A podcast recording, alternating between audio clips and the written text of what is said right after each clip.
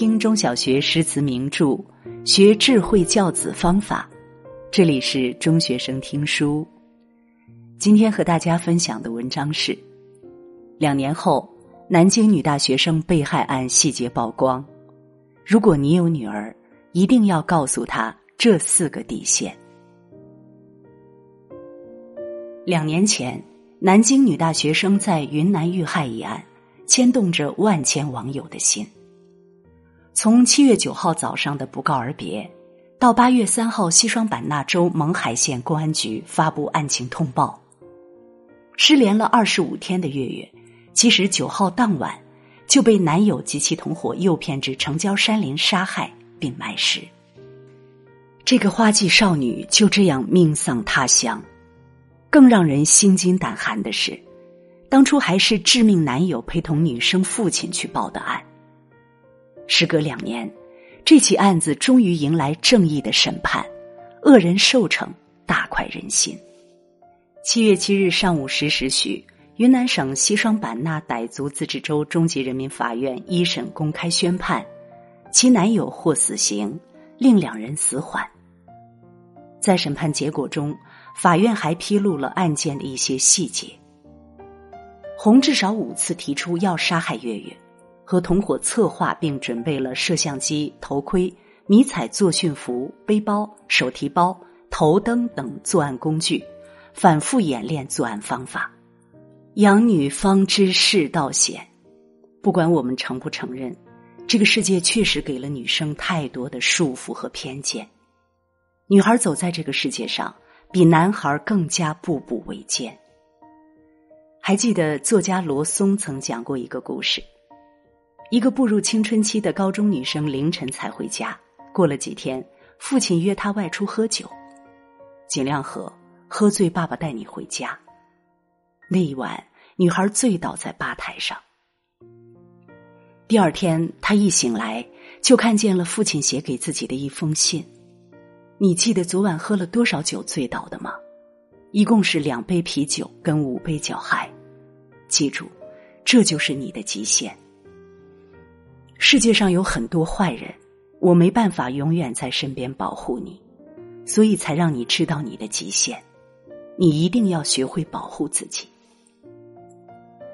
讲完这个故事后，罗松说了一句我非常认同的话：给女儿最好的保护是底线教育。底线教育就是在孩子心里拉上一条警戒线，比日常一万句叮嘱都有用。如果你有女儿，请一定告诉她这四个关乎生命的底线原则。第一个底线教育，身体底线。《虎妈猫爸》里有这样一个剧情：罗倩倩刚被保送直博的时候，博导陈小武开车带罗倩倩到他姐姐家。进门不久，他就把防盗门反锁了，然后开始讲他和师母关系不好，然后他就要霸王硬上弓。罗倩倩就大哭大闹起来，陈小武生怕惊动了邻居，于是立马停止了侵犯。事后为避免再次落入色狼之手，罗倩倩寻求交换生项目，毅然出了国。罗倩倩没有像其他女孩子一样，迫于导师的打压和恐吓而默默忍受，因为父亲对她说过一句话：“千万不要为任何事情出卖身体，以换求什么好处。”所以，关键时刻，他选择了抗争。何为身体底线教育？身为父母，一定要告诫女儿，不要为任何事情出卖和伤害自己的身体。第二个底线教育，生活底线。我曾经看到过这么一个故事：女儿考上大学后，父亲给她寄钱，一千两百元够不够？女儿回答：够了。父亲又说：“想买什么就买，别亏自己。”女儿听了半天不作声。父亲觉得奇怪：“怎么了？”女儿说：“室友和我一样，每月家里也是给一千两百元，但他生活质量比我高，每天都有零食吃，每周都去麦当劳。”父亲说：“他是不是在打工？你不要去，耽误学习。”他没有打工，是在谈恋爱。有一次他约会回来对我说：“其实他不喜欢那个男生，只是喜欢他替自己买单而已。”他还说我傻，可惜了这张脸。如果他有像我这样漂亮的脸，根本不用向家里要钱。父亲放下电话，立即给女儿打了一千五百元，对女儿说：“从这月起，我每月给你一千五百元，多出的三百元你可以买零食。还有，如果你恋爱了，就要告诉我，我每月再给你五百元作为恋爱经费。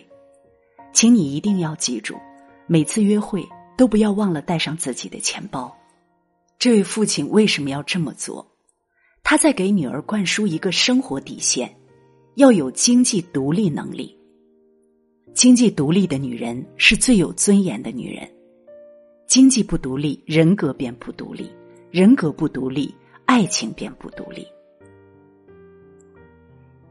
第三个底线教育：感情底线。作家七七曾写过一段惨痛经历。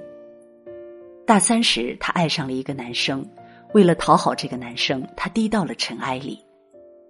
男生喜欢吃鱼，七七就在寒冽的冬晨，在河边守候数小时，为他买最新鲜的鱼。两人吵架了，明明不是自己的问题，七七也要站一整夜的绿皮火车去他的城市，跟他说声对不起。大冬天，例假来了，他蹲在地上，也要把他的臭衣服洗得干干净净。七七以为这样就能换来他的真爱，可他熬好鸡汤，电话他回来吃饭时，换来的却是一声“烦不烦？我正忙。”他将干净的衣服放到他面前时，换来的是一句：“这本来就是女人该做的事。”即便这么忍气吞声，七七最后还是失去了他。多年后回忆这段感情经历时，七七这样写道：“我一直以为妥协一些、将就一些，这个世界就会为我让出一席之地。后来才知道，你永远无法感动一个不爱你的人。所以现在，七七总是给女儿强调一个感情底线：不要在一个不爱你的人身上浪费时间，更不要为他无底线的牺牲自己。”因为你永远无法感动一个不爱你的人。第四个底线教育，生命底线。我们这一生总难免遇到恶人，当遭遇恶人时，如果你没有能力和歹徒斗争，就应该打迂回的战斗。不管手中的东西有多么重要，都不应该和其发生正面冲突。最好的选择应该是舍财保命。因为生命高于一切，没有什么物品能比生命更重要。我们一生中也总难免遇到伤心事，但不管遇到多大的伤心事，都不能选择终结生命。自杀是解决问题中最愚蠢的办法。另外，这十条女生救命知识，父母一定要告诉孩子：一，不坐黑车。一定要记得，每次坐陌生车辆时，一定要养成记车牌号的习惯。坐后排假装打电话。二，随身携带一个小喷瓶，内含高纯度风油精，遇到突发事件时，可以往对方眼睛里喷。三，遇到歹徒时，把钱包丢向远处，而不是递给歹徒，然后迅速转身往相反方向跑去。四。门口听见婴儿啼哭声，不要开门，有可能是录音带和匪徒。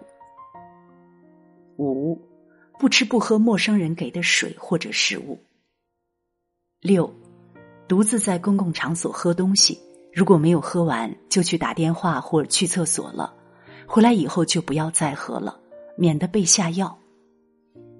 七，女孩子尽量避免与陌生异性同上一辆电梯。八，与陌生人共处一间电梯时，听歌的话可以暂时关掉，但不取耳机。九，人少时在电梯内尽量不要背对陌生人。